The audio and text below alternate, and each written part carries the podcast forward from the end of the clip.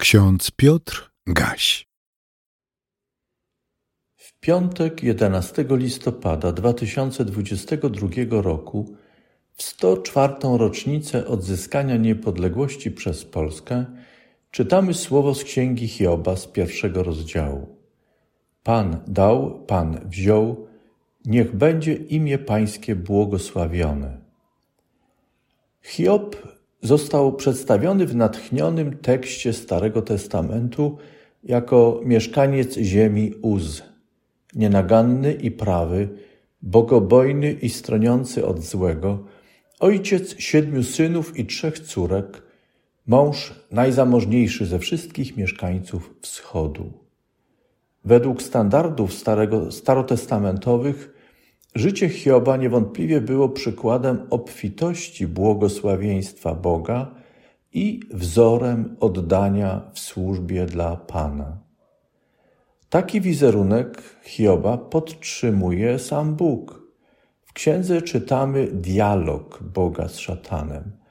Zaskakująca okoliczność, w której szatan jest pokazany jako jeden z synów Bożych.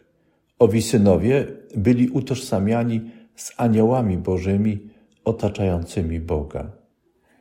Z rozmowy dowiadujemy się, że Bóg był dumny ze swojego sługi Hioba.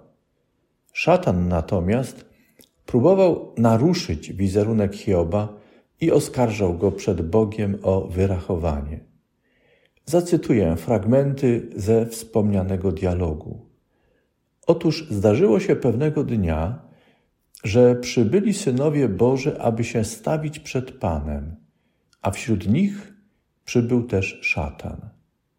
Rzekł Pan do szatana: Czy zwróciłeś uwagę na mojego sługa Hioba? Bo nie ma mu równego na ziemi. Mąż to nienaganny i prawy, bogobojny i stroniący od złego. Na to szatan odpowiedział Panu, mówiąc: czy za darmo jest Hiob tak bogobojny?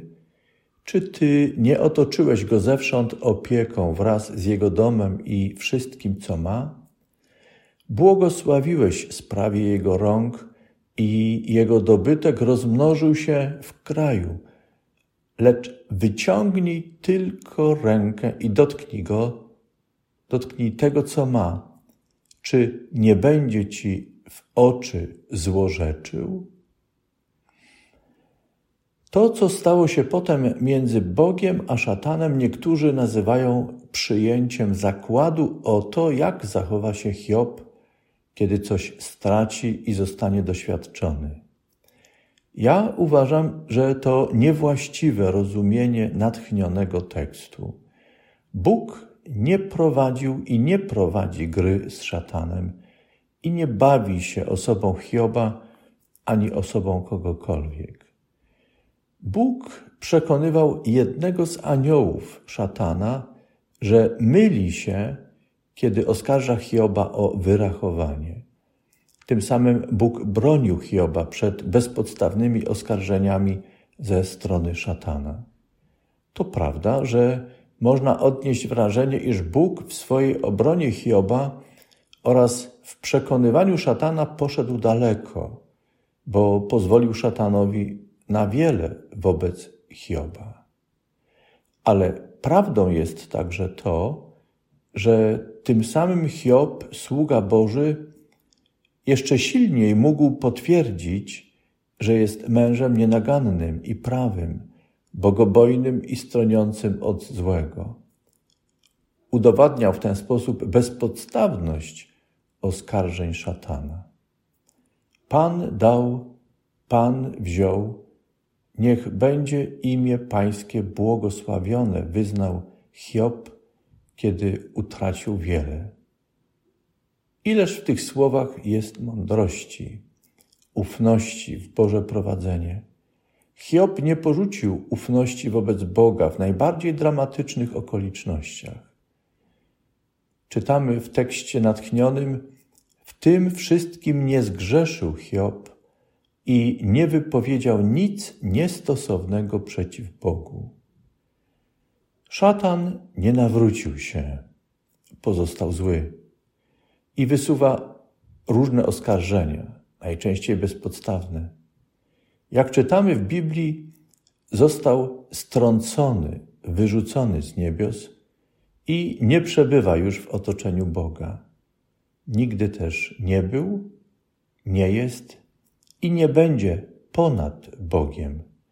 Szatan niezmiennie pozostaje pod władaniem Boga. My, podobnie jak Hiob, pewnie nadal będziemy zmagali się z pytaniem o spadające na nas doświadczenia.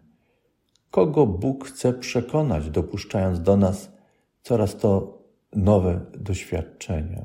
Kogo chce nawrócić? Nadal szatana, innych ludzi, a może chce nawrócić nas samych? Te i podobne pytania targają naszym sumieniem, naszymi myślami, naszymi emocjami. Apostoł napisał w liście do Rzymian: Wiemy, że ucisk wywołuje cierpliwość, a cierpliwość doświadczenie, doświadczenie zaś nadzieję, a nadzieja nie zawodzi, bo miłość Boża rozlana jest w sercach naszych przez Ducha Świętego, który jest nam dany. Módlmy się. Boże, przeżywamy różnoraki ucisk. To prawda, że zebraliśmy już znaczące dla nas doświadczenia. One nie zawsze nas zbliżają do Ciebie. Czasem chwieją naszą wiarą, osłabiają naszą miłość do Ciebie i odbierają nam nadzieję na to, że Ty nas przeprowadzisz przez doświadczenia i doprowadzisz do chwili, kiedy wszystko zwrócisz ku dobremu. Wiele nauczyliśmy się w doświadczeniach, także cierpliwości, ale Ty, Boże, wiesz też, że niektóre doświadczenia są dla nas nadal nie do zniesienia. Nie potrafimy i nie chcemy ich znosić. Boże, wzmocnij nas w wierze, umocnij w nadziei i pomóż nadal miłować. Niech Twój Duch Święty, nasz orędownik, Duch pokoju i miłości, poprowadzi nas i pomoże nam wyjść z wszelkich prób, abyśmy nadal pozostali Twoimi sługami i służebnicami. Amen. A pokój Boży, który przewyższa wszelkie zrozumienie, niechaj strzeże serc i myśli naszych w Chrystusie Jezusie, Panu i Zbawicielu naszym.